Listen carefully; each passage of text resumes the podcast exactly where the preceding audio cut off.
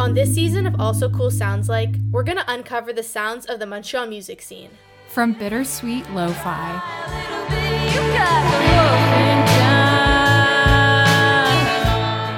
to stormy sweet alt pop.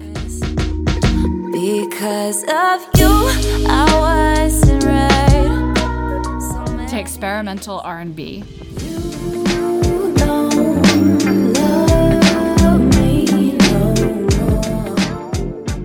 got you covered. We'll be having conversations with some of the city's up and coming musicians to discover what keeps them going and what finding their place in the Montreal music scene has been like.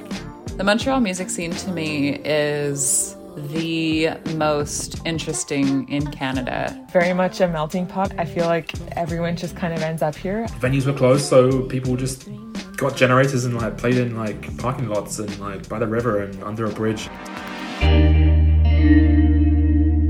Two journalists, I'm Aviva, and I'm Gwen, and we're fascinated by the creative process. We want to dig in deep on how an idea gets turned into a song, an album, or a live music experience. I'm just so excited about this band because every single person is ridiculously talented and I just love them so much.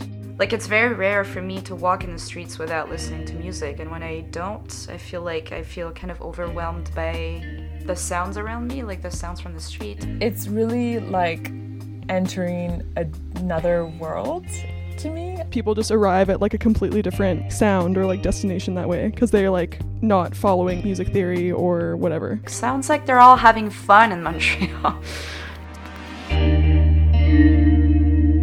welcome to Also Cool Sounds Like.